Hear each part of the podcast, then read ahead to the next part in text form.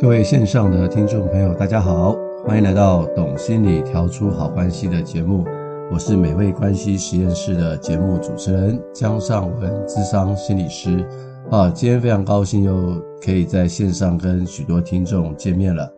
我们上一集啊，收到很多听众的留言啊，都觉得上一集讲到这个关于睡眠的问题啊，尤其是褪黑激素啦，或者是睡眠剥夺的一些分享啊。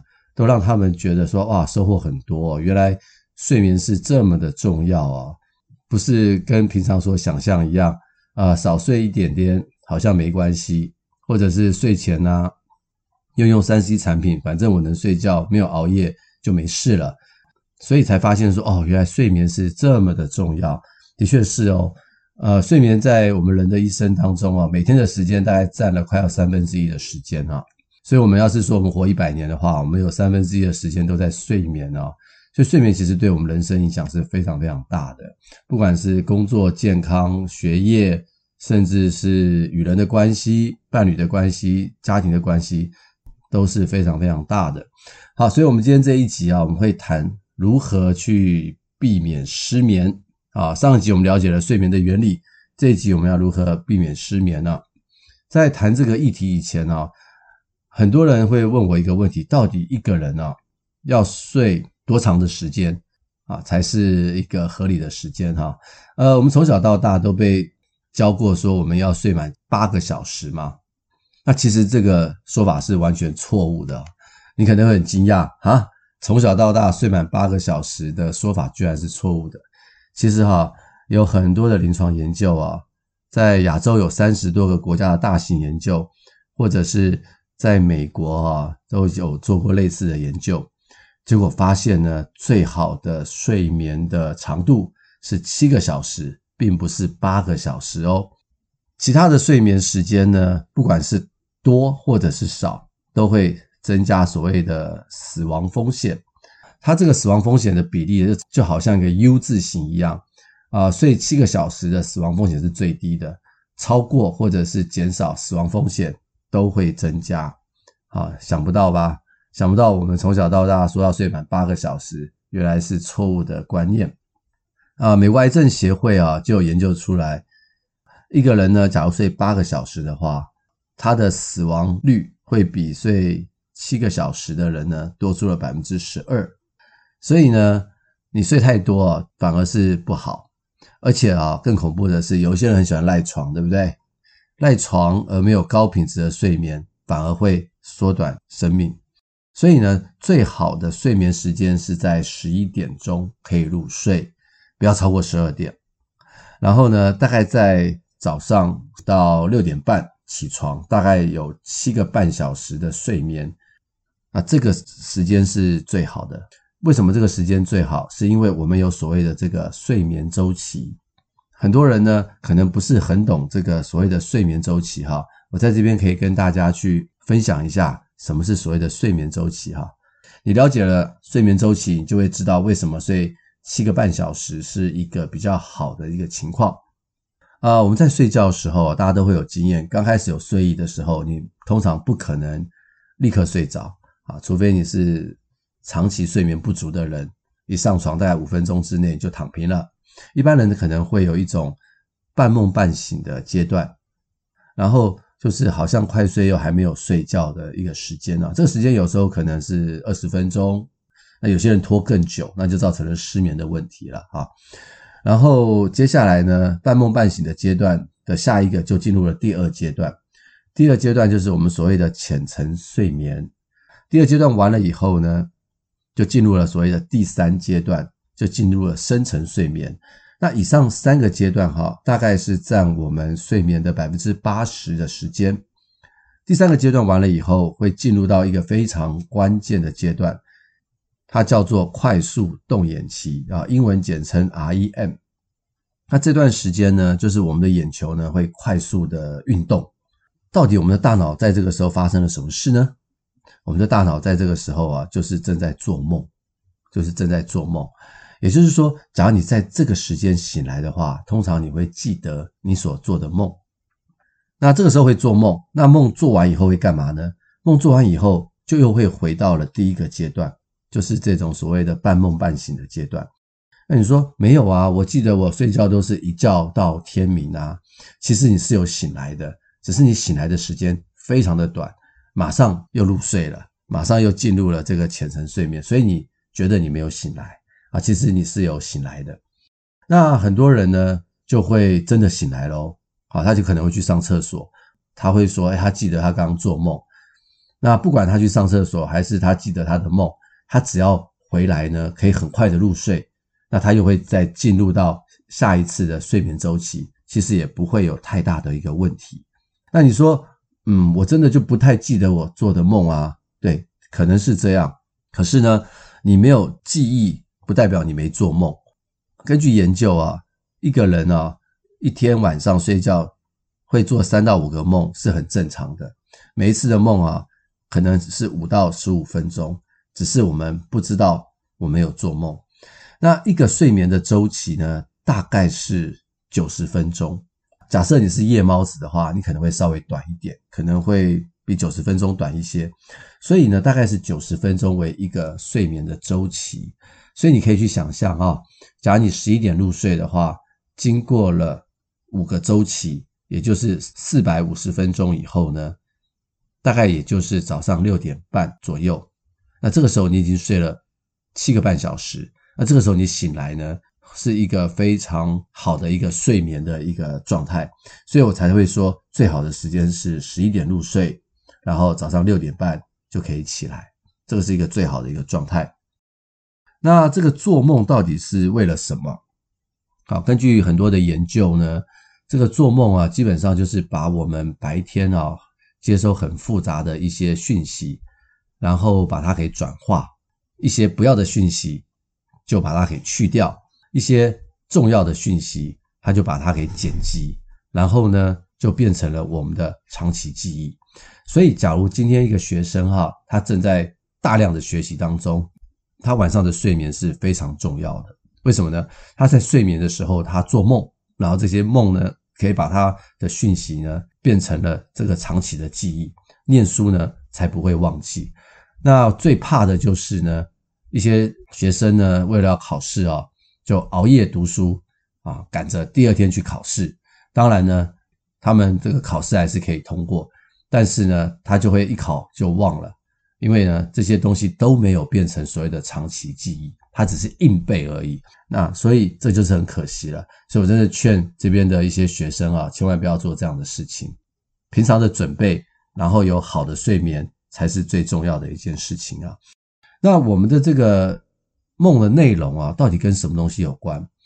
有各种不同的说法啊。弗洛伊德呢，他认为我们做梦的内容啊，第一个就是跟我们白天所碰到的事情有关，就是中国人说的什么“日有所思，夜有所梦”，以及呢，这些东西也可能牵扯到了我们的原生家庭过去的潜意识所压抑的东西有关，所以这两者可能混在一起。就成为了你的梦啊，白天所碰到的事情，以及原来潜意识所压抑的事情的结合，所以就成了千奇古怪的一个梦。那这个梦呢，对于我们去研究潜意识啊，在心理学上是很重要的一些题材。所以弗洛伊德说啊，梦是进入潜意识的康庄大道啊，的确有它的道理。所以我们可以从一个人做梦的一个内容啊，去了解一个人的内心世界。所以就会有人问我说：“那到底我该做梦呢，还是不该做梦呢？”我刚刚已经说过了，其实做梦是一个正常现象，只是你记不记得而已。那有一些人呢，可能会因为做噩梦而导致了这个睡眠品质不良，的确是如此。假如你一天到晚做噩梦，就会惊醒过来，对不对？但是呢，重点并不是你做噩梦让你的睡眠品质不好，而是是什么原因你会做噩梦，这才是重点。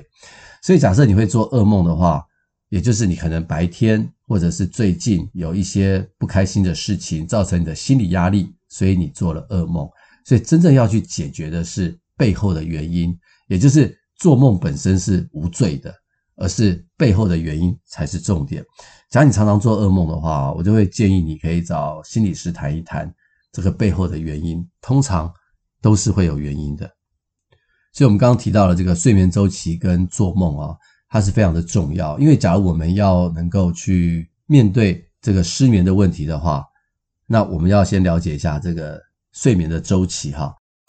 那根据一些研究呢，这个失眠呢有不同的类型。好，我这边可以跟大家去分享看看。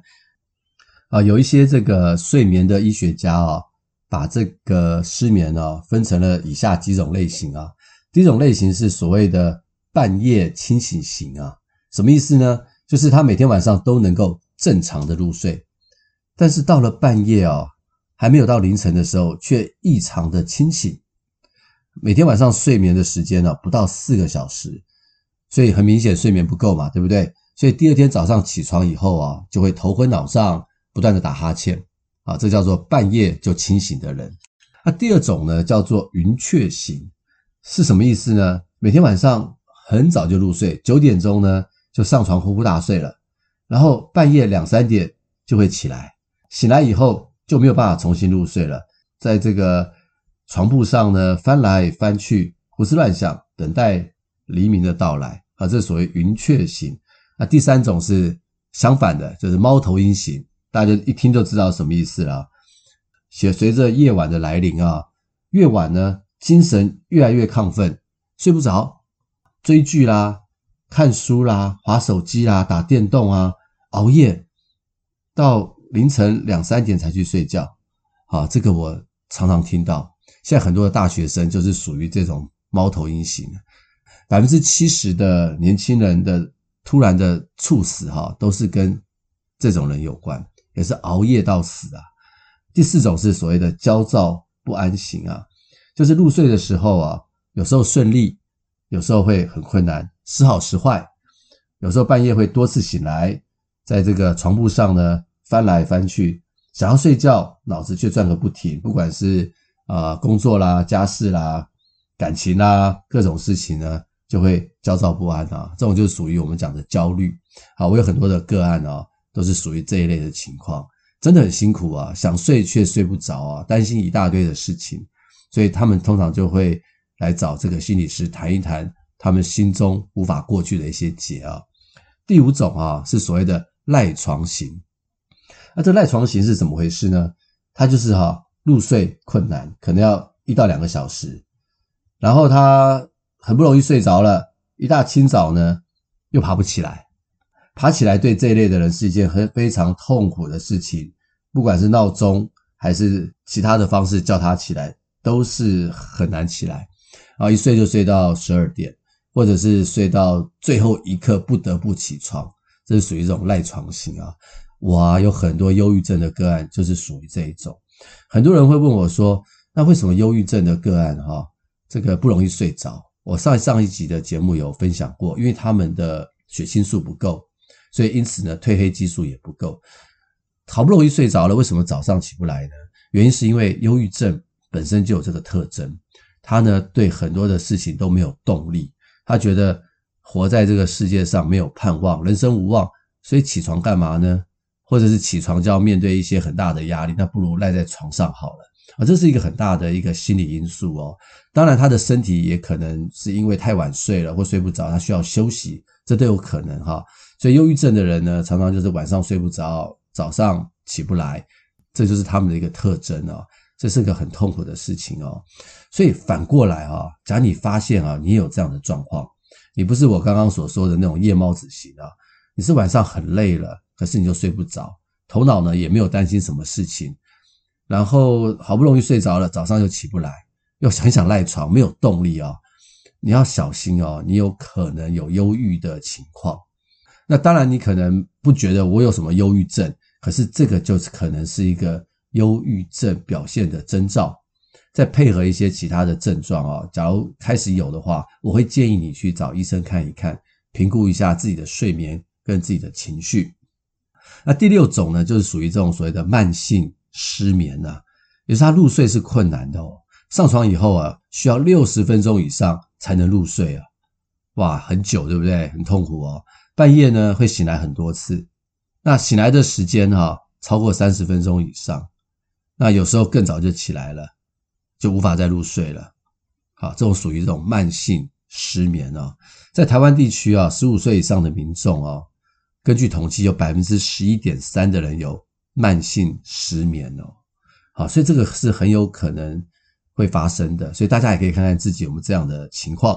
第七种是属于这种过度刺激型啊，可能工作的原因加班到凌晨两三点，或者是你刚看了一个很刺激的电影，哇，整个人非常的亢奋啊，这个好累哦，想睡觉的时候却停不下来，为什么？因为来自于这个交感神经的亢奋，所以就很难入睡。这种这种因为过度刺激所导致的情况啊。第八个呢，叫做缺觉型，就是睡眠不足啦。因为工作、生活或学习的缘故，睡眠不足五个小时，所以常常会感觉到注意力不集中啦，昏昏沉沉的，记忆力衰退啊，体重增加，心情不好。这就是我上一集所说的睡眠剥夺的一个状况。这这是基本上这是一种长期慢性的压力所导致身体的一个状况，这个也要很小心啊，这要很小心。所以以上八种呢，大概就是我们一般所说的一些失眠的类型啊。哎，大家可以去想一想，看看自己是不是有类似的一些情况。假如你有以上的情况哈，我相信你一定是很痛苦。那我们怎么样去改善？我们的失眠呢，要跟大家去讲改善失眠的最好的方式，黄金守则就是我们要去遵守大自然的昼夜规律啊，去调整我们的状态。那到底怎么去调呢？接下来会去分享一些方法。很多人就想说，哦，那这样子很简单啊，那我就来吃安眠药好了。安眠药一颗一吃下去啊，大概十五分钟到三十分钟就会入睡了。呃，我要先强调一下哈，我刚刚已经说过了，最好的方法是遵守大自然的昼夜节律来做调整，而不是用安眠药。我个人觉得安眠药应该是最后的方法，因为安眠药有很大的副作用，所以一般的医生哈，大概用的安眠药都会从最低的剂量或者是最短的疗程开始，他不会一开始就叫你去吃安眠药。因为安眠药哈，它没有办法去提供我们一个正常的睡眠周期。我刚刚有强调，那个睡眠周期从这个浅眠、深眠到快速动眼期啊，这个周期对于我们整个人的头脑的恢复是非常非常重要的。每一个周期里面的各个阶段都是缺一不可的。但是，一旦你用了安眠药之后啊，它会打破你这个睡眠周期。因为安眠药它的作用，让我们身体里面的的一种神经传导物质 GABA 的量增加，然后让我们容易昏昏欲睡，不它无法去让我们的头脑提供一个正常的睡眠周期。那很很多的研究哈会发现说，假如长期服用安眠药跟不服用安眠药的人哈，服用安眠药的人死亡率比较高，而且呢，他常常有宿醉的感觉。安眠药哈，它只是暂时的缓解失眠。但它却不能够消除引致失眠的源头，所以还是要去找心理师去谈一谈失眠的源头。但是安眠药的角色有时候是很重要的，因为在我们这个临床医学上，哈，一个人假如真的无法入睡，哈，在他还没有办法找到失眠的源头之前，哈，他必须还是要有一个比较好、相对足够的睡眠。那因此呢，这个时候必须得先靠药物。让他有好的睡眠，比较稳定他的情绪以后，再来做心理治疗。所以安眠药啊，它是一个辅助的工具。所以呢，我们要小心，我们变成依赖这个安眠药，觉得说啊，反正我吃一颗我就能睡了，我就用用安眠药吧。真的问题不在这里，问题是在于你为什么会失眠。这个安眠药只是让你暂时解决这个燃眉之急。所以我要先。跟大家去分享，先打破这个迷思哈。安眠药不是治疗失眠的最好方法，它是一个不得不的方法，因为它有很多的副作用。我们今天要讲的就是如何去避免这个失眠呢？我们要先跟大家去分享一些关于睡眠的卫教。那你要你要是了解这些原则，你可以试着去改善看看，或许你的失眠问题就可以解决了。首先，先让大家了解哈，睡眠最好的温度是几度？啊，是二十六度啊，这是有临床研究的。所以，假如你夏天开冷气的话，你调到二十六度睡觉其实是不错的哈。那另外一个是睡前的六个小时啊，不要喝含任何咖啡因的饮料，这大家可以理解吗？还有午睡不要超过半个小时，太长的午睡会干扰晚上的睡眠，而且午睡最好在下午一点半以前完成，这个都是有临床研究的哦。假设你早上起来的话，可可能的话就去晒一个小时的太阳。好，我上一集我有分享，可以走一站路啊，去捷运站啊，或者是摩托车停远一点啊，啊，走一段路去上班的地方，啊，在早上的晨光中能够晒一个小时。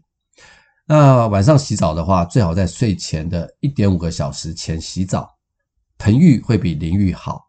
假设你是盆浴的话，也不要泡太久，太久就不好了。大概泡多久呢？十分钟，水温四十到四十二点八度。诶，这个四十到四十二点八度有一点像什么？去泡温泉的感觉。为什么这个泡澡哈会帮助睡眠啊？因为我们在睡觉的时候，我们的体内的核心温度会下降。那我们在一点五个小时前泡澡的时候，哈，会把很多的能量啊、血液啊送到我们周遭的肌肉、皮肤当中。这个时候，我们体内的温度就比较容易下降。那一旦体内的核心温度下降之后，我们就比较好睡眠。还有另外一个哈，就是睡觉前避免饮酒啊。很多人会说：“诶，我喝了酒，我头昏昏的，我更好睡啊。”对，刚开始可能更好入睡，但是之后你有可能会更早醒来，而且你喝多了，早上可能还会头痛，所以睡觉前呢，最好避免饮酒。当然呢三 C 产品的使用，我们之前就提过了，尽量是不要用。还有哦，睡觉前到底可不可以运动？现在人很忙哈，很多人都是晚上去运动。根据研究啊，睡觉前三个小时不要运动。因为运动哈会刺激我们的交感神经啊兴奋，那兴奋的话我们就不容易睡着了，所以睡觉前三个小时千万不要去做大量的运动，这是非常非常不好的。好，以上就是一些关于这个睡眠的一些卫教啊卫生教育啦，这样说可以提醒大家说，诶，我有哪些东西我正在做的，我们可以去避免它。其实就可以让我们不要失眠。第二个，假如你真的失眠的话，你可以怎么做？哈，就是建立规律的早起时间。也就是说，我们在改善失眠的时候，通常我们不是改善几点睡觉，我们先改善几点起床。也就是说，今天不管你晚上多晚睡，你早上七点起床就是七点起床，你要强迫你自己一定要起床。养成几点起床的好习惯。那要是你前一天晚上熬夜啊，或睡不着，你今天还是强迫你自己七点起床，然后白天的时间千万不要去补眠。那因为你前一天睡得少，所以你今天晚上啊，在入睡的时候，你就会更容易睡着。因为我们身体会自己去补偿跟代偿。如此呢，我们就设定我们早上几点起床，晚上他自然在。该睡觉的时候，他就会入睡。我有几个失眠的个案，我们就是这样子去工作的。我们真的在面对失眠的时候，除了刚刚一些生活习惯开始去改善之外，哈，我就会跟他讲，我们现在来讨论早上你应该要几点起床。有些是学生嘛，啊，有些是上班族，好，我们就那个时候起床。起床后以后就不准再去回去睡，中午也不能去午睡。诶，你知道吗？做了这样调整以后，通常哈一个礼拜。失眠的问题就改善了很多，他就会变成说早上七点起床，他可能晚上十点、十一点他就开始有睡意了，然后他就可以很快的入睡了。因为根据这一个太阳的这一个昼夜节奏去调整啊，也就是我们说的日出而作，日落而息去调整失眠的问题是最好的。所以建立一个规律的早起时间是一个非常非常的重要的一个东西。那另外一个很重要的习惯就是不要在我们的床上啊，房间里面进行哈睡眠以外的活动，除了亲密行为以外啊，亲密行为就讲的是性行为，但通常都会在房间，不会在客厅啊什么的。假如你在床上看电视或看手机的话，我们的大脑会跟这些行为去连接。一旦习惯之后呢，每一次你上床的时候，你的大脑会把上床睡觉跟看电视连在一起。那你一旦去看电视，你就会兴奋睡不着觉。所以呢，我们要避免呢在床上去做除了睡眠跟亲密行为以外的活动。假如你说，哎，我真的是睡不着啊，真的是没办法，没关系，你就你就起床到客厅去，去做一些别的事情也没有关系啊，这是保护你那个睡眠的一个环境，这个是很重要，很多人不知道啊。环境一改善之后，其实睡眠也会因此而改善。那接下来呢，就跟大家去介绍另外一种方法，叫做四七八呼吸法，这是由哈佛大学哈 Andrew Weil 他从瑜伽里面的一个技巧改善出来用的，还真的蛮有用的哦。我自己有试过，他是说，你真的你做这样的练习的话，在六十秒里面，你就会充满睡意啊。那什么叫做四七八呼吸法啊？我跟大家分享一下，它不是很困难啊，可以试着做做看。我自己就有时候会做，我还觉得蛮蛮有用的。呃，这个什么是所谓的四七八呼吸法哈？你可以躺在这个床上。然后你将你的舌尖哦放在这个口腔的顶部，也是顶在这个顶部。那舌头要紧绷哦，不要去移动你的舌头。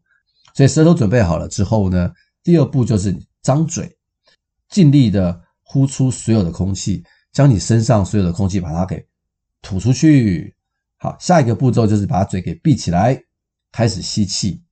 吸多久呢？吸四秒钟。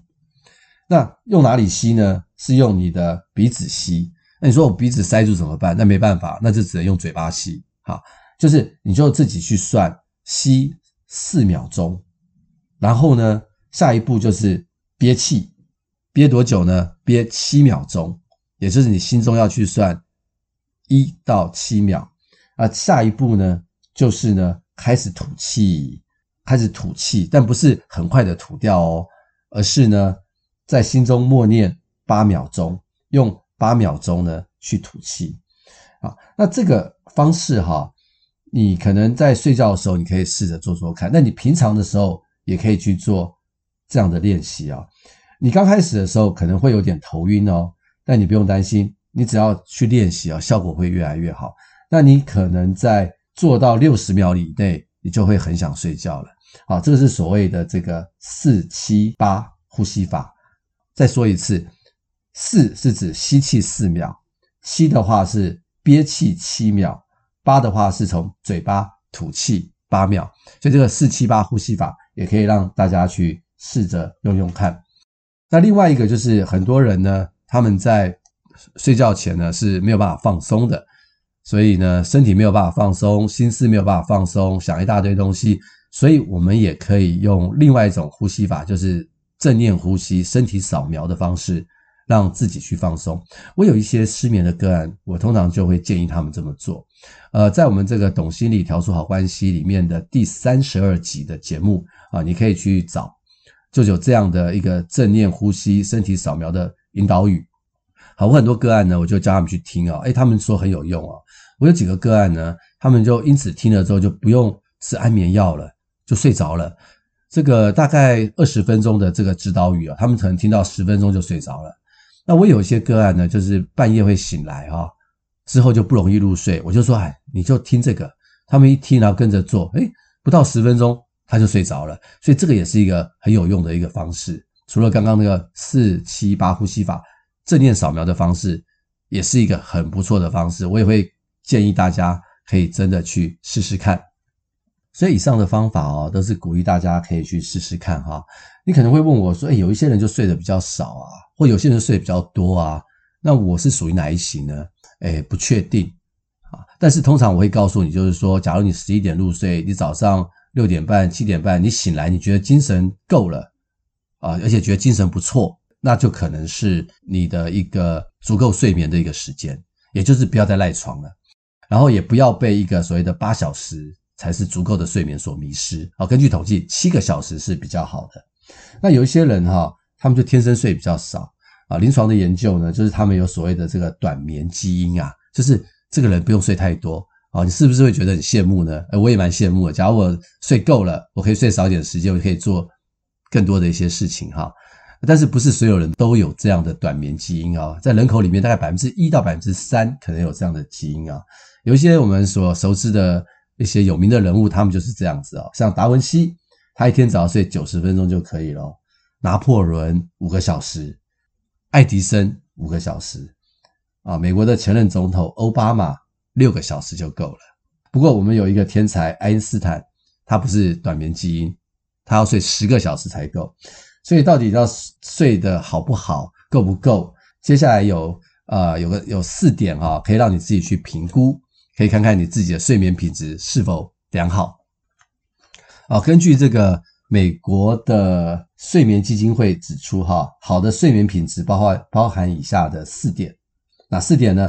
第一个就是你入睡的时间啊，小于三十分钟，也就是你在上床后三十分钟内就会睡着了。诶，我大概三十分钟内，我通常都会睡着。诶，睡不着的话，我就会用呼吸法，或者是听听我刚刚的那个正念扫描，很快就睡着了。啊，第二个就是你半夜醒来哈，小于一次或者是一次。那什么叫做半夜醒来啊？就是半夜醒来的定义是醒来五分钟或更长的时间啊。第三个就是，假设你半夜醒来的话，你二十分钟以内也可以再入睡啊，这样也是算是不错的睡眠品质。很多个案会问我说：“哎呀，我半夜一直醒来。”我通常会问他说：“你醒来几次？”啊，一个是看，一个是看次数啊，太多次真的不太好。另外一个是你醒来之后能不能再入睡？啊，这也是个关键。他说：“我醒来之后，我十分钟就能够再入睡，这其实都还好啊，都还好。”那另外第四个就是你的睡眠效率啊，大于或等于百分之八十五啊。什么叫做睡眠效率啊？就是你的实际上睡着的时间除上你在床上的时间。可能你在床上的时间是一百分钟，可是你实际睡着时间只有八十五分钟。这个时候的睡眠效率就是百分之八十五。那只要大于百分之八十五以上啊。都算是不错的睡眠品质，所以大家也可以根据这四点啊，去看看自己的睡眠品质是如何。好，那我根据这四点的话，我觉得我睡眠品质还不错，所以我基本上是没有失眠的人啊。很多人很多人会说啊，心理师，你一天到晚听那么多人的烦恼，你怎么不会失眠？的确是啊，我也觉得我可能会失眠啊。可是因为我知道怎么样不失眠，或者是啊怎么样有好的睡眠的方法，所以我可能避开了这个可能失眠的原因，就是我刚刚。所分享的一些东西，啊，那我也希望我的这些分享啊，也是我自己个人的生命的体验。那我也希望这些分享也可以让大家有一个更好的一个睡眠。所以大家可以去思考一下，自己是不是有失眠？那假如身边的人有失眠的话，也欢迎您可以把这个节目哈跟他们去分享，因为真的睡不着是人生一件很痛苦的事情。希望这一集的节目以及上一集的节目是可以让大家能够真的。一夜好眠，有好的睡眠，我们会有好的关系，工作会更顺心，学业也会更顺利啊，伴侣关系也会更好。好，那希望今天这个节目可以给大家更多美好的资讯，更多心灵的维他命。也欢迎您将我们的节目呢，可以分享给更多的人。那我们下回空中再见，谢谢各位。